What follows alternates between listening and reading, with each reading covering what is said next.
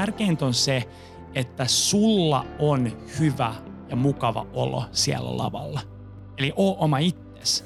Koska semmoinen rehellisyys on kiinnostavaa. Se, että ihmiset sanoo, mitä ne ajattelee, oikeasti on aidosti kiinnostavaa. Äänessä on podcast-sarja oman äänen löytämisestä ja sen saamisesta kuuluville. Me jututetaan kiinnostavia ihmisiä siitä, miten oma ääni ja omat mielipiteet muodostuu ja miten niillä voi saada aikaiseksi jotain hyvää. Mä oon Vilja Vehkaoja, tervetuloa. Tänään meillä on äänessä Anssi Rantanen. Moikka Anssi. Tervehdys. Tässä meidän podissa puhutaan äänestä ja sun äänestä ja esiintymisestä puhutaan just nyt aika paljon. Vaikka sä et ole ehkä vielä ihan kaikille suomalaisille tuttu nimi, niin ihan viimeistään viime viikkoja aikana sun nimi on huomattu tuolla estradeilla. Sä nimittäin voitit just tosi kovatasoisen puhekilpailun, jonka ansiosta sä pääsit Nordic Business Forumin päälavalle pitämään niin, niin sanotun keynote-puheenvuoron.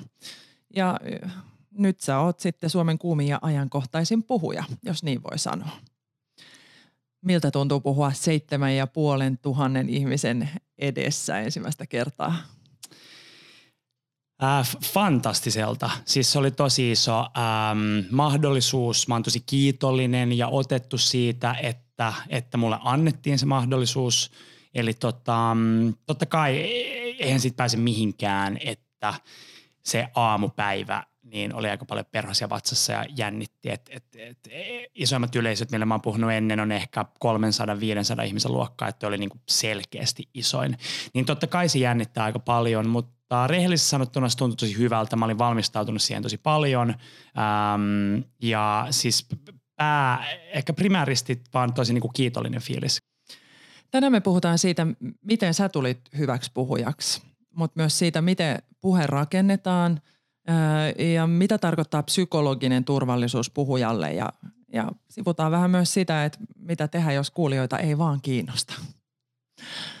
Ansi, sä julkisen puhujauran lisäksi päivätyöksesi hollantilaisen Grow Tribe koulutusyrityksen maajohtaja. Sen lisäksi sä oot sarjayrittäjä, eli sä oot perustanut kolme yritystä viimeisen kymmenen vuoden aikana – ja sitten lisäksi yksi tosi kiinnostava asia sun urassa on se, että sä oot ollut Googlella töissä, mistä moni on varmaan aika kateellinen. Ähm, miten poika, joka ei ollut hyvä koulussa, niin kuin sä sanoit sun, sun puheenvuorossa, äh, päätyi töihin ehkä maailman vaikutusvaltaisimpaan yritykseen? No siinä on pari elementtiä. Yksi elementti oli se tässä mun niinku omassa henkilökohtaisessa – niin kuin psykologisessa tarinassa se, että, että kun mä olin tosi, kun mä, mä en oikeasti pärjännyt hirveän hyvin koulussa, mutta, ähm, mutta mä halusin kuitenkin aikaan saada asioita, niin, niin tavallaan semmoinen keskinkertaisuuden tunto draivasi mua aika paljon eteenpäin. Eli se, että, että mä en ikinä ollut hirveän hyvä koulussa, niin ajo mua sitten No siis ajo mua eteenpäin, tiedätkö, laittoi mut perustaa yrityksiä ja niin edelleen, koska mä tiesin, että mä haluan tehdä ja aikaan saada, mä oon tosi utelias, mutta tavallaan se koulun oppimisformaatti ei vaan ikin soveltunut mulle. Eli se oli ehkä niin kuin yksi tuommoinen elementti. Ja, ja toinen elementti oli se, että mä itse siis, mä olin ottanut jopa aika niin kuin, ehkä tietyllä tapaa silleen niin kuin epäterveeksi jopa fiksaatioksi Googleen kun tiedätkö, mä, mä, luen aika paljon ja mä luin silloinkin tosi paljon, mitä enemmän mä luin Googlesta, sitä enemmän se tuntui siltä, että se olisi mulle oikea paikka ja että mua arvostettaisiin siellä. Tiedätkö, että et, et, et siellä arvostaa niin kuin luovuutta ja yrittäjähenkisyyttä ja niin edelleen, niin, niin mä olin sitten jotenkin niin kuin vaan päättänyt, että se tulee olemaan mulle täydellinen työpaikka. Ää, ja, ja mielenkiintoista tuossa on ehkä se, että, että aina kun, ää, tai mä opin sen kantapään kautta, että tota, että mitä enemmän asettaa itsellensä ulkoisia paineita ja odotuksia, sitä todennäköisempää on, että ne ei täytä niitä sun odotuksia. Pakko tosin sanoa, että ekan kerran kun mä hain Googlelle, niin mä en päässyt. Eli, eli mä hain Googlelle kaksi kertaa. Ekan kerran kun mä hain niin ää, tällaisen internship-positioon, niin mä en sitä saanut. Mä olin aivan valtavan pettynyt. Mä huuto itkin oikeasti, siis monta minuuttia. Mutta sitten tokan kerran ää, kävi parempi onni. No mä olin siellä Nordic Business Forumissa ja mä näin ja kuulin sun puheen ja, ja se oli kyllä niin kuin todella inspiroiva ja hyvin rakennettu. Sä sanoit siinä tosiaan, että sä et ollut mikään hyvä oppilas ja siksi sun piti luovia koulussa. Mitä se tarkoitti noin niin kuin käytännössä? Miten se luovit siellä? Um, jos, mulla, jos mulla ei ole niin kuin hyvää henkilökohtaista um, intressiä syventyä siihen aiheeseen, niin sitten mulla on tosi vaikea istua alas. Se on niin kuin tosi, tosi, tosi vaikeaa. Et esimerkiksi joku niin kuin kemia tai fysiikka, niin joo, teoriassa ihan kiinnostavia, mutta, mutta niin kuin – mutta mut, mut ne ei vaan kiinnosta mua mun omalla henkilökohtaisella uteliaisuuden tasolla, niin se johti sitten siihen, että, että mun piti vaan niinku keksiä kaikenlaisia eri keinoja yrittää selvitä niistä kokeista. eli, tota, eli välillä oltiin joskus tosi luovia, että, että mun, piti, mun piti keksiä jotain sellaisia mahdollisimman ympäripyöreitä vastauksia, että ehkä saisi osan pisteistä. Sitten tietenkin ulkoa opeteltiin kaiken maailman matematiikan kaavoja ihan turhaan, mutta se oli ainoa tapa, miten mä pääsin läpi. Ää, ja sitten joskus ehkä joutui jopa... Äm, niin kuin lunttaamaankin. Että et ihan niin kuin e-, erilaisia strategioita joutu keksiä, että, tota, että sieltä tulee edes jonkin tyyppinen arvosana kotiin. Mä luulen, että sä et ole ainoa työelämässä sitten menestynyt ihminen, joka on luntannut kouluaikana, että mä voin nyt antaa sulle tämmöisen julkisen synnypäästön. ja kiitos. Mutta oot, oot sä aina nauttinut ihmisten edessä puhumisesta? Jollain tasolla olen. En mä oikein osaa sanoa miksi. Siis ähm, Mulla on, mulla on kolme sisarusta, eli, eli, eli tavallaan meillä on iso perhe ja meillä on ollut koiria kotona ja niin edelleen. Niin jollain tasolla mä oon aina joutunut kilpailemaan. Mun isä oli, oli siis tota, ähm, äh, niin kuin, äh, tavallaan erilaisissa johtajatehtävissä, eli hän matkusti tosi paljon – ähm, mun nuoruudessa ja sitten äidin huomio tietenkin jakautui kaikille lapsille, mikä tarkoitti sitä, että mä en aina ehkä saanut niin paljon huomioon kuin mä halusin, niin se teki musta ehkä jollain tapaa huomion kipeen. Että kyllä mä tykkäsin olla äm, luokassa huomion keskipisteenä rehellisesti. Mä voin sanoa sen ihan, ihan niin suoraan. Ja sitä myötä mä aina myös tykkäsin äm, erilaisista mahdollisuuksista puhua kautta esiintyä. Et, et, et jollain tapaa mulla oli aina semmoinen sisäinen kiinnostus – äm, päästä puhumaan ja, ja kommunikoimaan. Et tota, et, et kyllä se on aina jollain tapaa ollut osa mun, mun niin kuin personaa.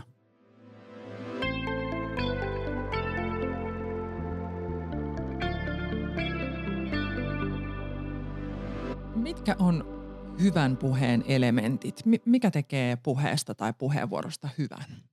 No siis äh, yksi semmoinen niin kuin oikotie mun mielestä kaikessa niin kuin huippusuoritukseen on se, että, että, tota, että yrittää opiskella, analysoida, mitä ne parhaat on tehnyt.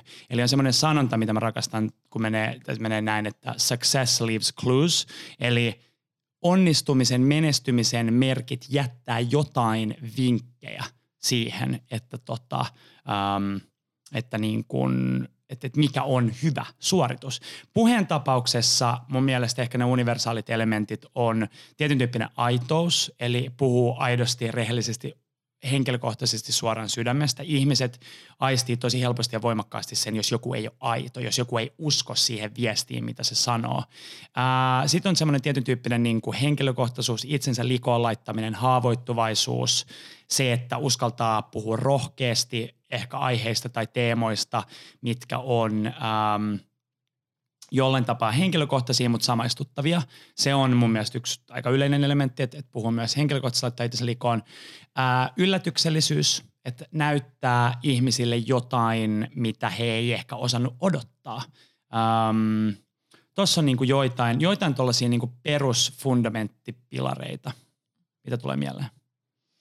No jokaisella on varmaan ystäväpiirissä se tyyppi, joka pitää juhlissa aina spontaanin puheen. Oletko se tyyppi? Kyllä mä joo joskus, kyllä mä joskus, mutta kyllä mä niinku mielelläni on yrittänyt miettiä ES 234 sellaista pointtia, mitä mä haluan sanoa ennen kuin mä menen pitäisi spontaanin puheen. Mun mielestä spontaanit puheet on, on hyviä, jos ne pitää lyhyinä. Spontaanit puheet, mitkä kestää liian pitkään, on – 95 prosenttia ajasta huonoja, koska, tota, koska niissä niin kun katoaa sellainen punainen lanka ja yleensä niissä on vaikea, vaikea pysyä niin kuin perässä. Aika moni julkinen puhuja täällä meidän vieraana on sanonut arvostavansa sen niin kuin kaiken äänessä olemisen vastapainoksi hiljaisuutta. Mikä on sun suhde hiljaisuuteen tai hiljaa olemiseen? Mä viihdyn tosi hyvin yksin. Ähm, mä viihdyn myös siis tosi hyvin. Ähm, mun, mun kihlattu Karoliina on, on harvoin ihmisiä, kenen kanssa mä jaksan viettää tosi paljon aikaa olla väsy, silleen, että mä en väsy. Mä en tiedä kategorisoisiksi mä itteeni introvertiksi tai extrovertiksi, ähm, mutta mä viihdyn tosi hyvin yksin. Mä viihdyn, mä, mä koen, että mä tarvitsen aikaa itselleni, äh, aikaa rauhoittumiselle. Ähm, et kyllä mulla on jotain sellaisia rutiineja, rituaaleja. Mä urheilen jonkin verran, mä tykkään urheilla yksin. Ää, mä luen aika paljon. Se on mulle semmoinen niin kuin aika, aika niin kuin ottaa itselleni. Mä käyn aika paljon yksin saunomassa. Et kyllä mulla on tällaisia niin kuin, äm, tapoja harjoittaa hiljaisuutta. No mennään vielä siihen sun Nordic Business Forumin puheeseen. Suomessa on niin perinteisesti julkinen esiintyminen alkaa silleen, että öö, toimiiko tämä mikki? Mut Yleensä se, pyydetään joskus jopa anteeksi, että sori, että mä nyt oon täällä kyllä. teidän Joo, anteeksi, niin huomioon viemässä. Nimenomaan. Mutta sä tulit sisään niin kuin Bomfunk MC, freestyleri saattelemana ja, ja tota, kävit suoraan asiaan. Tarvitaanko Suomeen enemmän tällaista niin sanotusti Amerikan meininkiä, missä tota, tullaan isosti sisään ja otetaan se rooli? Uh, en mä tiedä, tarvitaanko Suomeen mitenkään enemmän sellaista Amerikan meininkiä. Uh, mun mielestä suomalaiset on ainutlaatuisia tiedätkö, yksilöitä. Et, et mun mielestä enemmän ehkä, enemmän, enemmän mitä mä ehkä kaipaisin on niinku rohkeutta ja itsevarmuutta. Se niinku just se, että pyytelee anteeksi tai pienentää itseään tai anteeksi pyytelee tai vastaavaa, niin se on, se on vaan tosi niin kuin – no A, epäattraktiivista, epäkiinnostavaa, ja sitten B, vielä sieltä omalta sanaltaan, sieltä omalta viestiltään tosi paljon niin kuin painoarvoa, jos sä et itse usko siihen sun viestiin, jos sä et itse usko siihen, että sulla on oikeasti jotain sanottavaa, niin, tota, niin kukaan muukaan tuu uskoa. Että tota, et ei mun mielestä tarvita mitään Amerikan meininkiä, mun mielestä me ollaan niin kuin ainutlaatuisia ja, ja, ja tosi älykkäitä ja, ja karismaattisia ihmisiä niin kuin omalla tavallamme. Enemmän ehkä niin kuin rohkeutta ja, ja just sitä niin kuin itseluottamusta. No se sun puhe kesti tuommoisen vartin parikymmentä minuuttia. M- milloin sä aloitit sen puheenvuoron suunnittelun? Uh, ää, mä kirjoitin ehkä mun ekan version siitä finaalipuheesta varmaan about tai anteeksi siitä, siitä NBF-puheesta about kolme, neljä viikkoa ennen sitä. Ja sitten siitä tehtiin vielä seitsemän, kahdeksan iteraatiota ennen kuin se lopullinen sitten muotoutui. Pallottelet sä niitä puheita jonkun kanssa? Joo, äh, NBFn organisaatio oli ollut tosi ystävällinen Hans Peterille eli heidän perustajalle äh, tosi lämpimät kiitokset ja terveiset. Ne on ihan fantastinen tiimi. Ne järjesti mulle tosi paljon erilaisia tällaisia coachaussessioita, mistä oli hyötyä. Et esimerkiksi mulla oli Alf Reenin kanssa coachaussessio, Jari Sarasvuon kanssa, äh, Juhana Torkki, puhevalmentaja, aivan fantastinen tyyppi. Mä voisin istua tässä seuraavat viisi minuuttia ja kiittää kaikki ihmisiä, ketkä oli mukana siinä prosessissa auttamassa. Mutta sitten mä myös järjestin jonkin verran, mä järjestin – järjestinköhän mä kolme kenraaliharjoitusta ää, ennen sitä mun NBFn puhetta niin kuin viikkoina sitä ennen, mihin mä kutsuin aina 10-20 kaveria ja esitin mun puheen heille ja sain heiltä palautetta. Ja se palaute, mitä mä sain, oli aina järkyttävän arvokasta ja lopulta siis, siis mun puhe ei olisi ollut mitä se oli ilman mun kymmeniä ystäviä, ähm, jotka tuki mua ja, ja coachas mua ton prosessin aikana.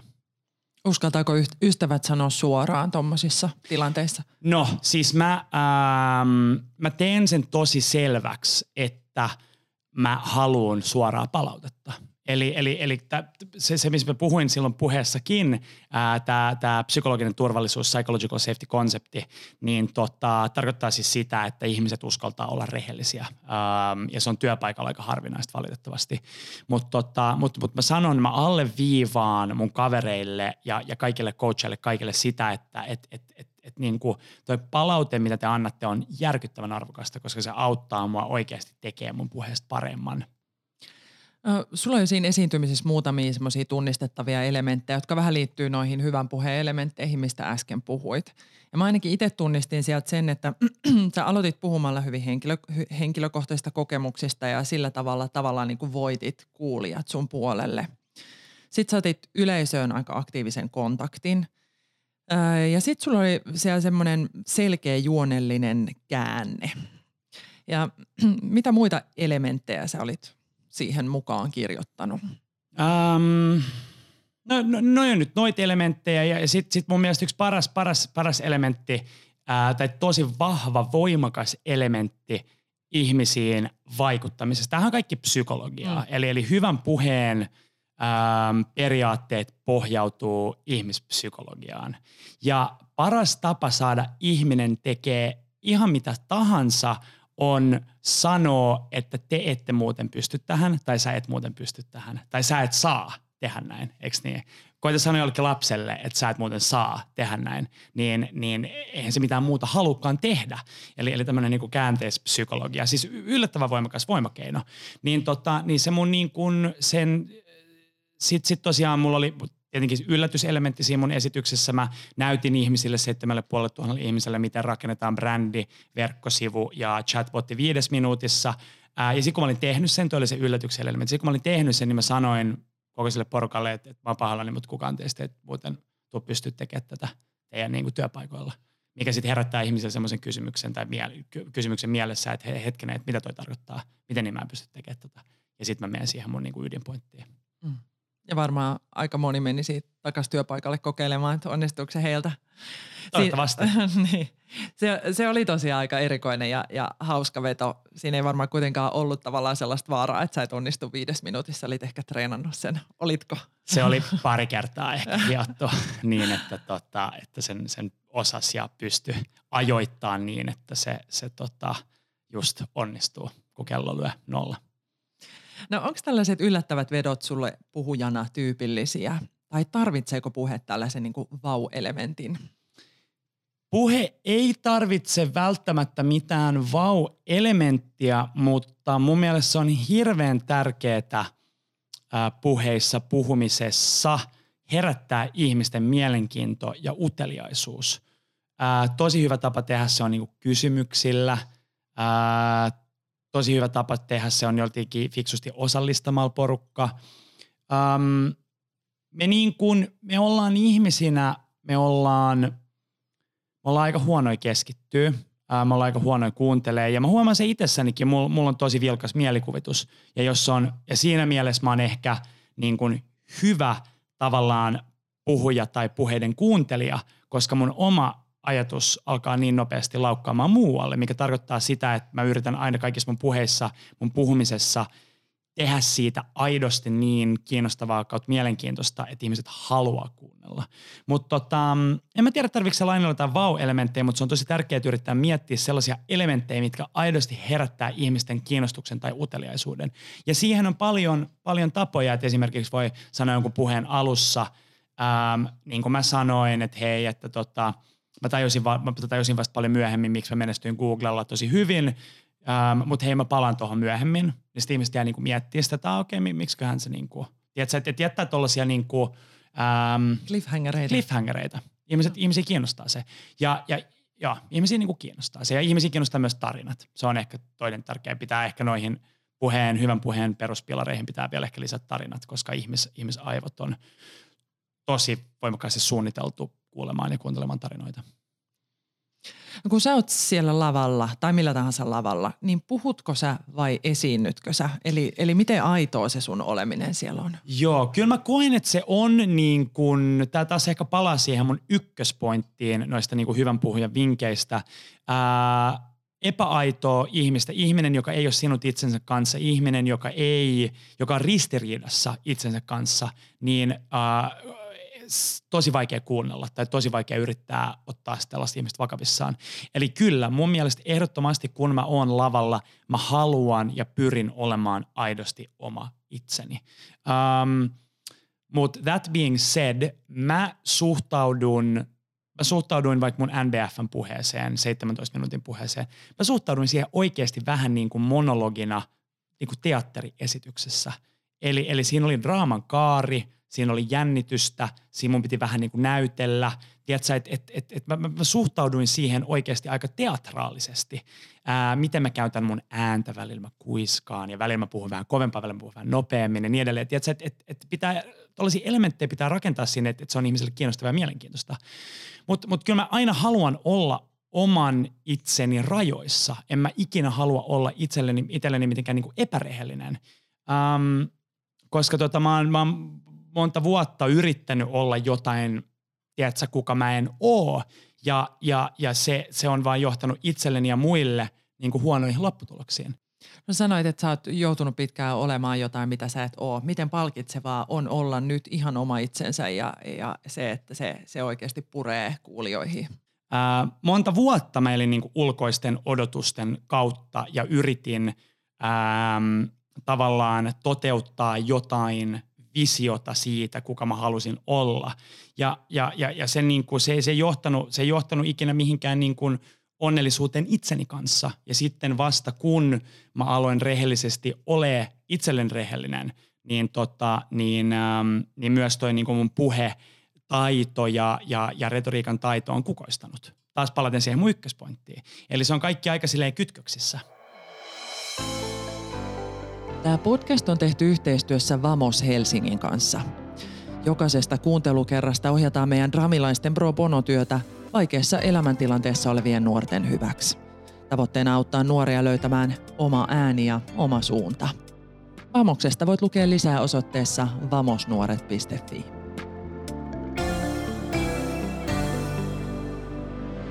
Mitä jos on sellainen tilanne, että sä oot tuhansia ihmisten edessä tai olkoonkin vaikka nyt 20 ihmisen edessä puhumassa ja yleisöä ei vaan kiinnosta? Niin voiko sitä mitenkään pelastaa tai korjata sitä tilannetta? Joo, siis mun mielestä olemalla rehellinen. Tiedätkö, että et, et toteamalla, tote, to, toteamalla siinä hetkessä, että et se, se jään voi rikkoa ja voi olla silleen, tiedätkö, että et hei, että et tämä on muuten vaikka tosi outoa ja awkward, että täällä mä nyt oon teidän kaikki edessä. Ja, ja musta niinku vaikuttaa siltä, että teitä ei niinku kiinnosta. Et voi, voi olla rehellinen ja sanoa, mitä ajattelee, koska semmoinen rehellisyys on kiinnostavaa. Se, että ihmiset sanoo, mitä ne ajattelee, oikeasti on aidosti kiinnostavaa. Ää, usein se jakaa mielipiteitä, mutta mielipiteiden jakaminen on parempi kuin se, että, että ei saa ihmisissä mitään reaktioaikaan. Onko sulle käynyt koskaan niin? On mulle, on, on, siis on mä joutunut puhua erilaisissa tapahtumissa, ää, missä se yleisö ei ole ehkä ollut niin kuin mitenkään älyttömän kiinnostunut, mutta mä aika paljon nykyään, nykyään vähemmän, koska, koska tota, enkä mä mitenkään halua laittaa itteni jalustalle tai mitä vastaavaa, mutta mä oon just aika paljon treenannut, tiedätkö, kymmeniä satoja tunteja ollut lavalla ää, ja, ja nykyään osaan olla sitä aika haavoittuvainen, aika rehellinen – kuitenkin oma itseni tosi energinen, aika hauska, ähm, niin kyllä yleensä, yleensä mun, mun esitykset äh, on sellaisia, että ne, ne niin kuin herättää kiinnostusta ja kiitosta. Mutta, tota, mutta se on vaan harjoittelun tulosta. No sä sanoit, että jotkut suomalaiset puhujat on coachannut sua tai coachas sua tähän NBF-puheeseen. No olisiko sieltä jotain sitten semmoisia tavallaan vinkkejä, mitä sä et ollut tullut ajatelleeksi tai, tai joku konkreettinen apu? Äh, joo, aina. Siis, siis joka ikinen coachaussessio oli valtavan, valtavan antoisa. Mutta ehkä, ehkä, niinku, ehkä se yksi semmoinen Juhana Torkki, ähm, joka on kirjoittanut sellaisen kirjan kuin Puhevalta käyttöön. Suosittelen lämpimästi. Se on mulla tuossa työpöydällä, en ole vielä ehtinyt lukea. Fantastisen hyvä kirja. Niin hänellä, mä, mä häneltä just kysyin ja puhuin ja, ja, ja, ja mietin, pohdin ääneen sitä mun niinku lava – presenssiä ja, ja kysyn häneltä, että, että miten niin kuin, että tiedätkö, mä oon miettinyt, että mä haluaisin ehkä enemmän, vähän niin kuin enemmän olla näin ja näin ja näin. Ja sitten tiedätkö, että okei, nämä mun kädet, pitäisikö enemmän olla näin ja näin ja näin. Sitten se vaan tavallaan, ja sitten mä puhuin jonkun 45 sekuntia ääneen, ja sitten se vaan, se vaan katsoi ja oli silleen, että, että, että, että tärkeintä on se, että sulla on hyvä ja mukava olo siellä lavalla. Millään muulla ei ole väliä. Eli oo oma itsesi. Älä mieti, älä ylimieti sun käsiä. Tiedätkö, älä ylimieti sun äänenpainotusta. Oo oma itses. Tee, mikä tuntuu sulle luontevimmalta. No siinä sun NBF-puheessa sä nostit esille aika kiinnostavan tutkimustuloksen, Sen mukaan puolet ihmisistä missä tahansa yhteisössä, esimerkiksi luokassa tai työ, työpaikalla tai muualla, ei sano mitään, vaikka heillä olisi mielessä paljonkin sanottavaa. Mistä se sun mielestä johtuu? Psykologisen turvallisuuden puutteesta. Eli psykologinen turvallisuus, se on tämmöinen Harvard-tutkija nimeltään Amy Edmondson, joka on sitä viimeiset vähän yli parikymmentä vuotta tutkinut. Ja, ja mielenkiintoista oli, että Googlella, Google teki tällaisen viiden vuoden, viiden, viisi vuotta pitkän tutkimustyön omassa niin kuin omassa organisaatiossaan, missä he yritti löytää ja selvittää ja ymmärtää, että miksi jotkut tiimit toimii paremmin kuin toiset tiimit. Eli mikä tekee Googlen parhaimmista, eniten aikaansaavista tiimeistä niin hyvän. Ja tämä Googlen porukka ei tiennyt Amy Edmondsonin tutkimuksesta ennen kuin he tuli itse pääty siihen samaan lopputulokseen, että tämmöinen konsepti nimeltään psychological safety, psykologinen turvallisuus, on itse asiassa se, se, joka korreloi voimakkaimmin tiimin menestyksen kanssa. Ja silloin vasta he tavallaan Amy Edmondsonin kanssa niin kuin löi, löi ikään kuin hynttyt yhteen ja alkoi sitä asiaa miettiä. Mutta psykologinen turvallisuus tarkoittaa siis vain sitä, että, että tota, kaikessa yksinkertaisuudessaan, että ää, ihminen, työntekijä uskaltaa ää, olla rehellinen, avoin, ää, ottaa riskejä – haavoittuvainen kollegojensa ede, niin kuin edessä, ää, tietäen, että häntä ei tuomita tai siitä ei seuraa mitään negatiivisia vaikutuksia. Et periaatteessa on semmoinen kulttuuri, semmoinen ympäristö, semmoinen niin kuin fiilis, että mä voin olla rehellisesti oma itteni. Mä voin rehellisesti sanoa, mitä mä ajattelen. Siis ihan järkyttävän paljon menetetään tehokkuutta, menetetään ideoita, kehitysideoita, ää, jos ja kun ihmiset ei uskalla sanoa, mitä he ajattelee. Esimerkiksi siis Toyota, ää, niin Toyotan työntekijät ää, vuositasolla lähettää heidän johdolle 400 000 parannus- tai kehitysideaa, että miten joku Toyotan tuotantoprosessi tai markkinointiprosessi tai myyntiprosessi tai vastaavaa voitaisiin tehdä paremmin, tehokkaammin, nopeammin, skaalautuvammin. Eikö niin? Eli se ollaan rakennettu sellainen kulttuuri, että kaikkien ideat ää, on arvokkaita ja me halutaan ihmisten kehitysideoita. Ja se ei ole huono juttu, jos sä sanot rehellisesti, mitä sä ajattelet, vaan se on positiivinen juttu. Se, se voi saada tosi paljon impaktia aikaan, jos se saadaan niin kuin oikeasti onnistumaan. Löydätkö sä sen psykologisen turvallisuuden esimerkiksi tuollaisessa valtavassa hallissa, jossa 7500 ihmistä kuuntelee sua? Joo, kyllä, kyllä mä koen, koen niin kuin löytäväni. Eli, eli tavallaan äm, taas tämmöinen niin ihmispsykologinen ää, tämmöinen käsitys, semmoinen fundamentti on, äm, tulee niin kuin Robert Cialdinin, Cialdinin niin kuin käyttäytymispsykologian tutkimuksista. Tämmöinen konsepti, se englanniksi nimi on reciprocity. Siis periaatteessa mitä se tarkoittaa on, että, että me ollaan ihmisinä, niin kuin homo sapiens yksilöinä, niin me – aina ollaan paljon avoimempia jakamaan tai paljon a, niin kuin avoimempia auttamaan, jos, jos meitä ollaan ensin autettu. Eli esimerkiksi, jos mä antaisin sulle nyt vaikka kymmenen karkkia ja sitten mä kysyisin sulta tämän jälkeen, että hei voit sä auttaa mua tässä palveluksessa. Koska mä oon jo auttanut sua, niin se todennäköisyys, että sä autat mua on paljon korkeampi. Ja tämä pätee myös ää, puheen tasolla. Eli jos mä oon ensiksi rehellinen, haavoittuvainen, ää, avoin, niin todennäköisesti kaikki muutkin sitten on. Ja, ja, ja tiimeissä, äm, tiimeissä se, se, se tavallaan toimii niin, että, että jos, joku, jos joku aidosti on aina ra- avoin, rehellinen, haavoittuvainen, niin se, se vaikuttaa koko siihen, koko siihen niin kuin laajan dynamiikkaan. Eli, eli kyllä mä niin kuin koen tietyllä tapaa, äm, että tota, että jättimäisessä hallissa äm, luodaan sellaista jollain tapaa psykologista turvallisuutta, koska, koska no A, ihmiset on tullut sinne oppimaan, eli he on lähtökohtaisesti uteliaita. B, mä teen itse, itsestäni, niin kuin, mä, mä oon haavoittuvainen itse siihen niin kuin alkuun. Mä kerron siis tarinan itsestäni, miten mä oon päätynyt siihen tilanteeseen, mihin mä oon, mikä sitten tietenkin avaa ihmisissä enemmän sellaisia niin kuin, ajatusnystyröitä ehkä tavallaan sellaiselle niin kuin, ää, rehelliselle – kommunikoinnille ja keskustelulle.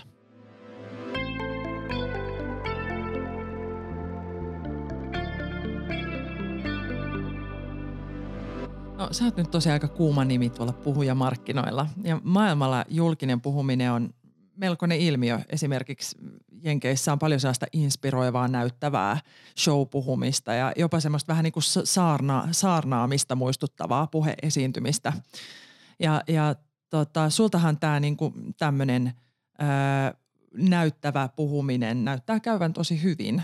Meinaat sä laajentaa sun puhujan uraa? Tuleeko esimerkiksi TED Talk jossain vaiheessa tai lähdet sen maailmankiertueelle tai onko sulla jotain tavoitteita? Toivottavasti. Ky- kyllä mä, niin kun, mä, mä mietin sitä tässä, kun mä tähän valmistauduin.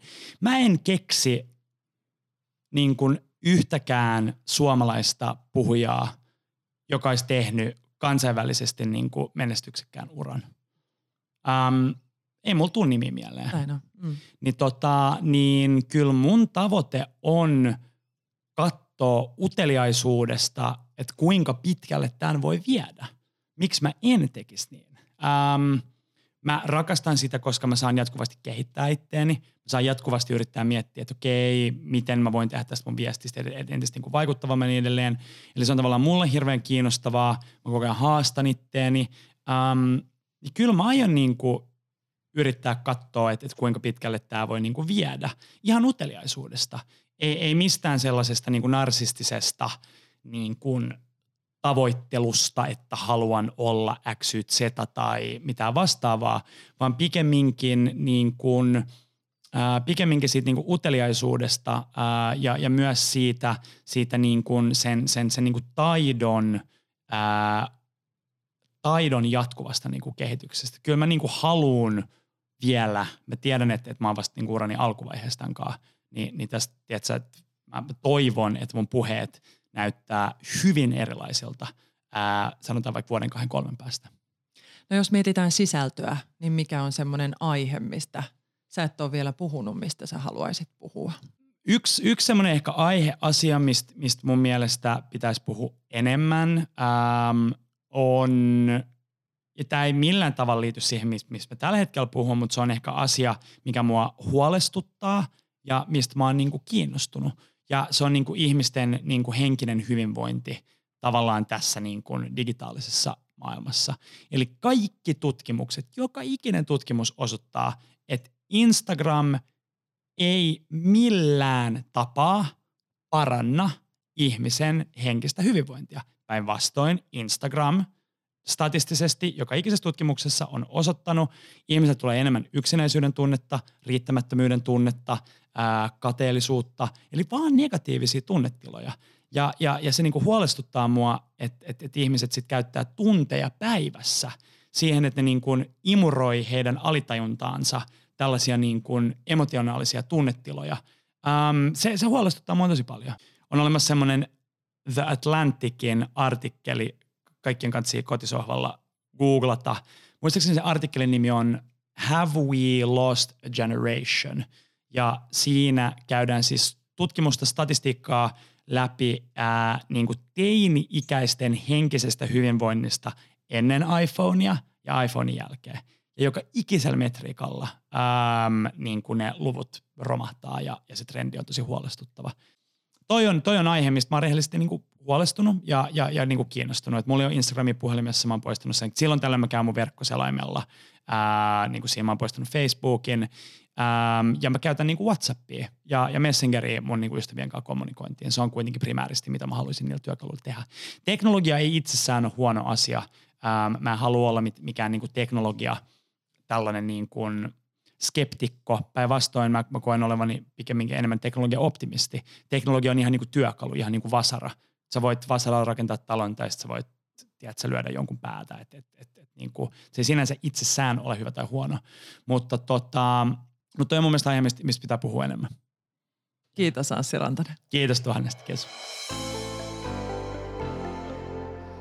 Mun omia ajatuksia tästä ja muista tämän podisarjan keskusteluista voit lukea Dramin blogista osoitteesta dram.fi kautta blogi. Kaikki jaksot löytyy muun muassa Spotifysta, iTunesista ja SoundCloudista. Ja palautetta voi antaa Dramin Instassa ja muissa somekanavissa. Pitäkää ääntä. Moikka!